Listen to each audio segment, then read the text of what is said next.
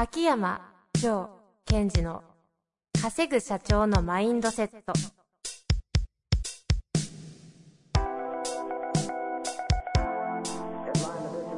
なぜ一流の経営者たちはぶつかる壁を次々と越えられるのか。そこに隠されたマインドの正体。ポッドキャスト「稼ぐ社長のマインドセット」は上場企業から中小企業まで。エグゼクティブコーチングトレーナーとして人材開発を行ってきた秋山城賢治が経営や人生で役立つマインドの本質について分かりやすく解説しますこんにちは、遠藤和樹です。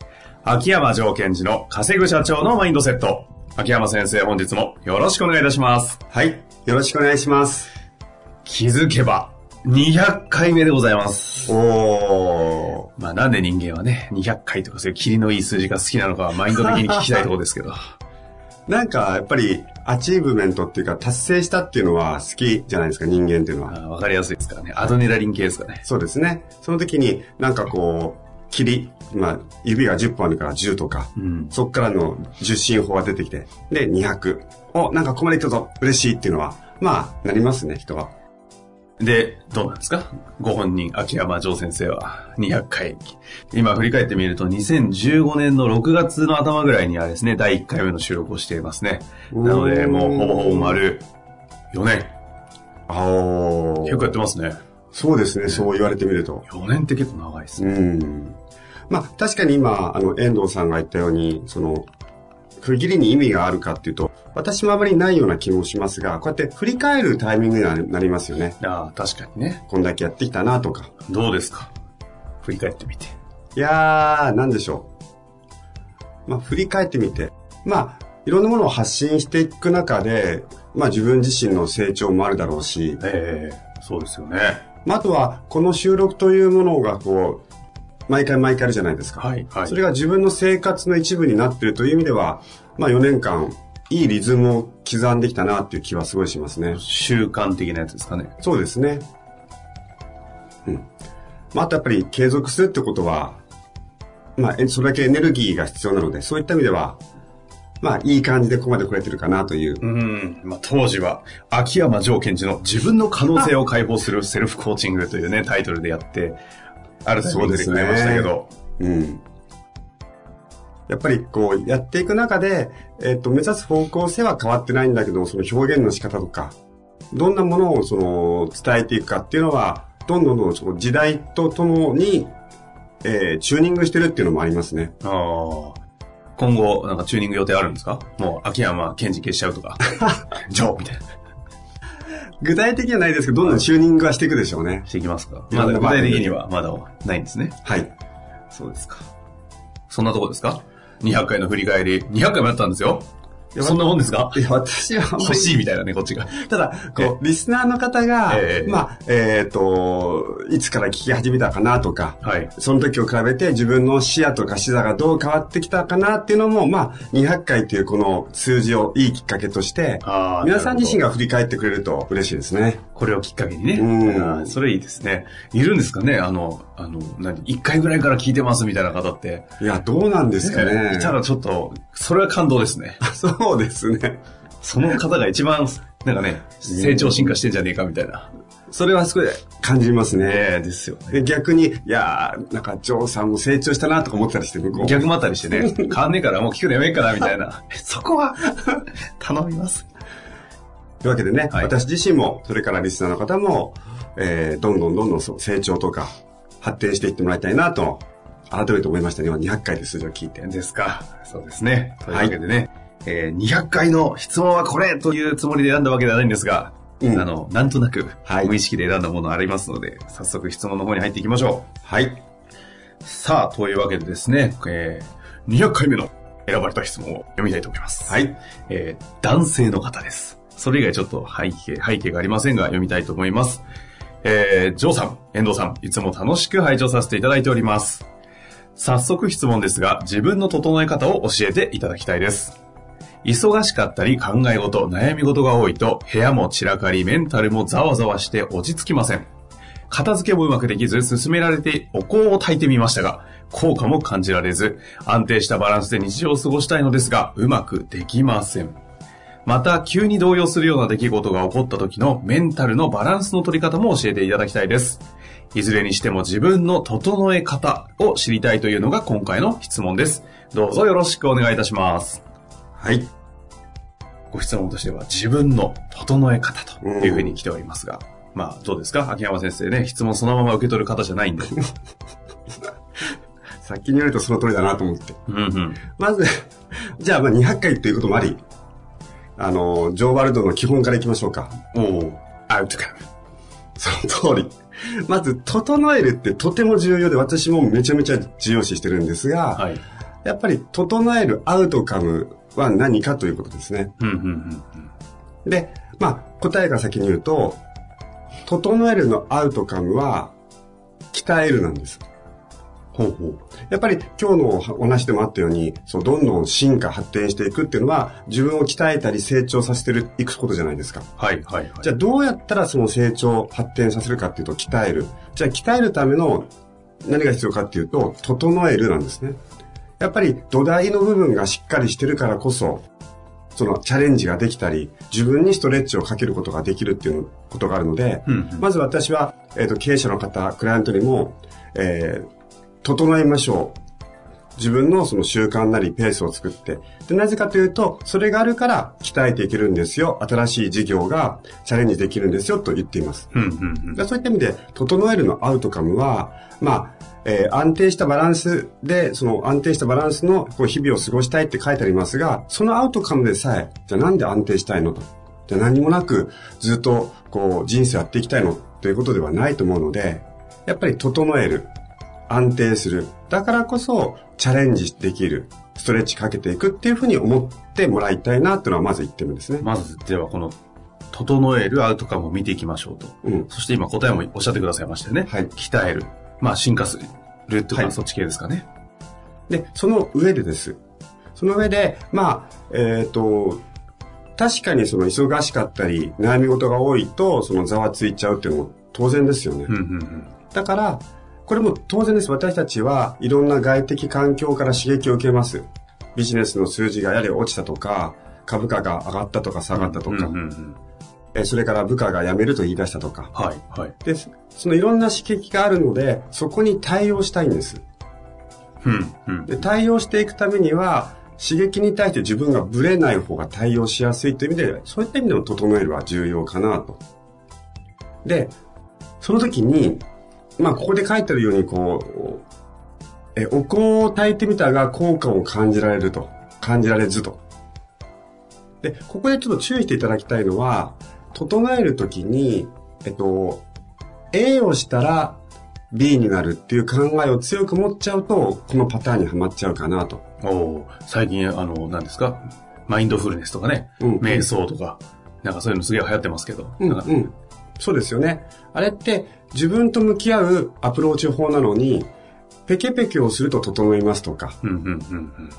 お香を立つ炊くと整いますっていうのだと、それを、まあ、リソースとして使うという意味ではいいんですが、はいはい依存しちゃうと、お香が私を整えてくれるとか、瞑想が私を整えてくれるっていうふうに、こう、無意識に相手頼みになっちゃうんですね。うんうんうん。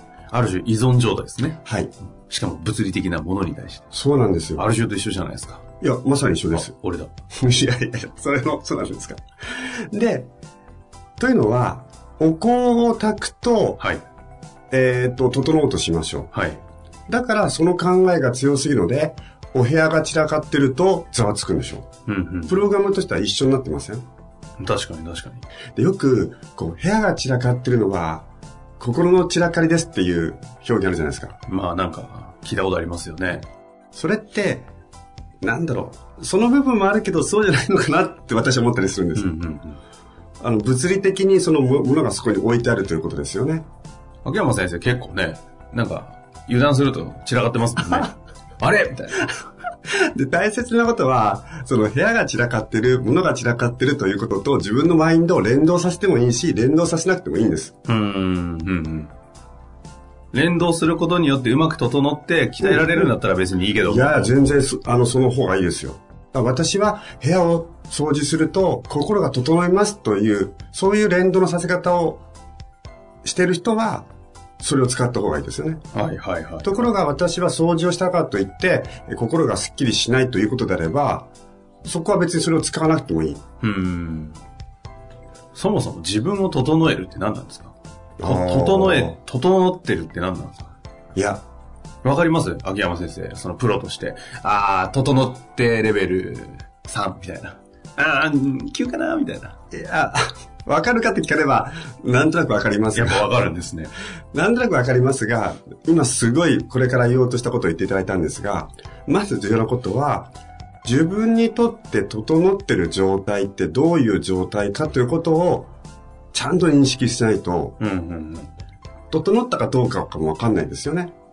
確かに。だから、えっ、ー、と、まあ、は、幸せとかもそうですよ。幸せとか整ってるとか、そもそも自分にとって幸せとか整ってるってどういう状態、まあ、上ワールド的に言うとどういう state のことをあなたは整ってるというふうに設定するかってことをまず設定しないといけない。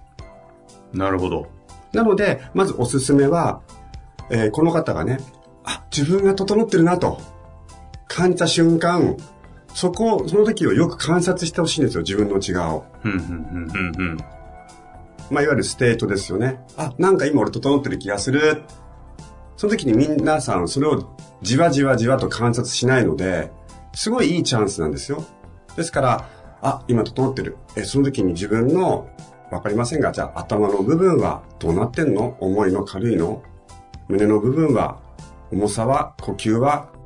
っていうのを、その時に猛烈に強く知っとくんです。うんうんうん、ということは、この state、この状態になったら私は整ったということにしようってことじゃないですか。それを整ってるというふうに概念化しちゃおうとですね。そうですね。だって、それがわかんない限り、脳はそっちに行かないので。うんうんということは、それが、これが僕の整ってるということをちゃんと概念化認識する。で、その後、じゃあ乱れましたと。何かいろんなことが起きて乱れちゃったと言った場合には、一番簡単なというかシンプルなのは、外の状況に関わらず、その state 感覚を自分の中で発動させちゃうんですね。うんうんうん、それが、整っていくってことなんです。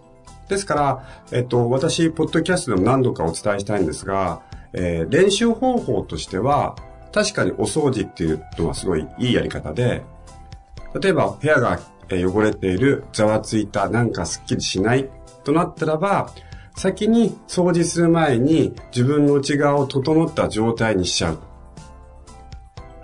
で、その後掃除をしてくださいってよく言ってるんです。で、これは外的要因、つまり外の状況とは影響を受けず、自分の中だけで整っていくというのを作るトレーニングになるんですね。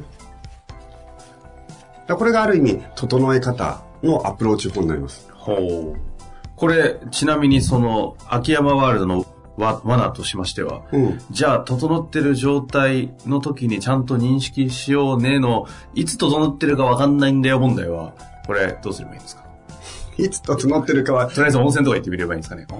これか、みたいな。あそれは一ついい方法ですね。焚き火見るとか。うん。ですから、あの、自分が整う、整いやすい場所ってどこだろうかってことを想像して、そこに身を投じてみる。けどなんかこう、ガチャガチャしてるのも人によっては整ってるでいいんですよね。いやいや、もちろんそうです。なんだろうわかんないですけど。例えば、えっと、内側がすごいカームって言いますが、静かで、えー、落ち着いてる状態っていうのは逆にそわそわしちゃうって人もいますよね。うん、なんか常に自分の頭がスーッとくるキルキルキルキルってこう、なんか小刻みにいい感じで回ってる方が僕は好きなんだよっていう人は、それが整ってるっていうふうにラベリングしていいわけですか？ああ、なほら、私があの、ポッドキャストを一緒にやらせてもらってるあの、生田さんっているじゃないですか。うんうんあの人とかなんかもう常に頭ぐるんぐるん回転してないと整ってるとは思えないみたいな。うんうん。あの方に整ってるって言わないですら、整ってるとはみたいな、そうそうそうそう言いそうじゃないですか。これが僕の整ってるって言うんだよって それ見て周りが、いやー、それは整ってねえだ、みたいなね。ですから、概念化というのはその人にとってどの言葉をチョイスするかってことですかうら。ーん。なるほどね。で、整ってるっていう答えは人それぞれなわけですね。うんうん。で、はい。ですから、アウトカムが重要で、整うことによって何したいのと。自分が進化発展したいとするならば、この状態にしとくと自分は進化発展しておく。それが僕の整ってるってことだよっていう設定をしっかりやっていくといいと思います。じゃあ逆に言うと自分の整ってる状態っていうのも変わってっていいってことですね。あ、もちろんそうです。だって、えっと、私たちは整ってるために、整うために生きてるわけじゃないじゃないですか。うーん、確かに。だって、整うために生きてるとしたらばですよ。何も起こらないわけですよ。物は何も起こらないし。はいはいはい。確かに。そうですね。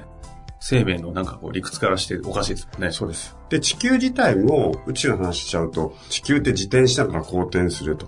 またはその公転さえ動いてると言われてるのに、そこに対して、その地球の動きに対して整うってことは合わせていくってことじゃないですか。うん、うん。動いていく。うん、うん。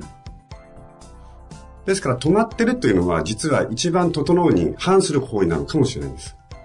なるほど。整ってるという、その、ステイであってはいけないみたいな感じですか？その通りです。だって危ないですよね。ということですね。はい。まあ、なので、えっ、と、この方とか、まあ、皆リスナーの方はぜひ一度、自分にとって整ってるという状態は、どういう状態なのか、それをイメージしていただく。またはそれがあんまり自分がこう、感覚として発動しない、感じれない方は、さっき、えー遠藤さんが言ったように、整いやすい場所に行ってみて、あ、これが俺が整ってるってことなんだなと、強く認識する。感じ取る。で、感じ取って、またそれを帰ってきた後、日々、いろんなことが起きて、あ、ずれた。わさわさしてる。嫌だと思ったら、その感覚を発動させてから、お香を炊く。とか、掃除をする。っていうことをやる。これがとても重要だし、私自身もすごい心がけてます。なるほど。秋山先生もされてるんですね。うん。いや、もうだいぶヒントいただきましたので、ただ一度まず回帰するのは秋山城ワールドの、秋山城ワールド秋山ワールドまあ何でもいいですが、の、はいあの、基本であるアウトカムとうんいうところに機能するための整うを捉えて、はい。その整うを探していきましょうと。はいそうです。というわけで、ぜひね、活かしていただいて、また何か引っかかりがありましたら、ぜひ質問をお待ちしております。というわけで、秋山先生、本日もありがとうございました。はい。ありがとうございました。本日の番組はいかがでしたか？番組では秋山城賢治への質問を受け付けております。ウェブ検索で秋山城と入力し、検索結果に出てくるオフィシャルウェブサイトにアクセス。その中のポッドキャストのバナーから質問フォームにご入力ください。また、オフィシャルウェブサイトでは無料メルマガも配信中です。ぜひ遊びに来てくださいね。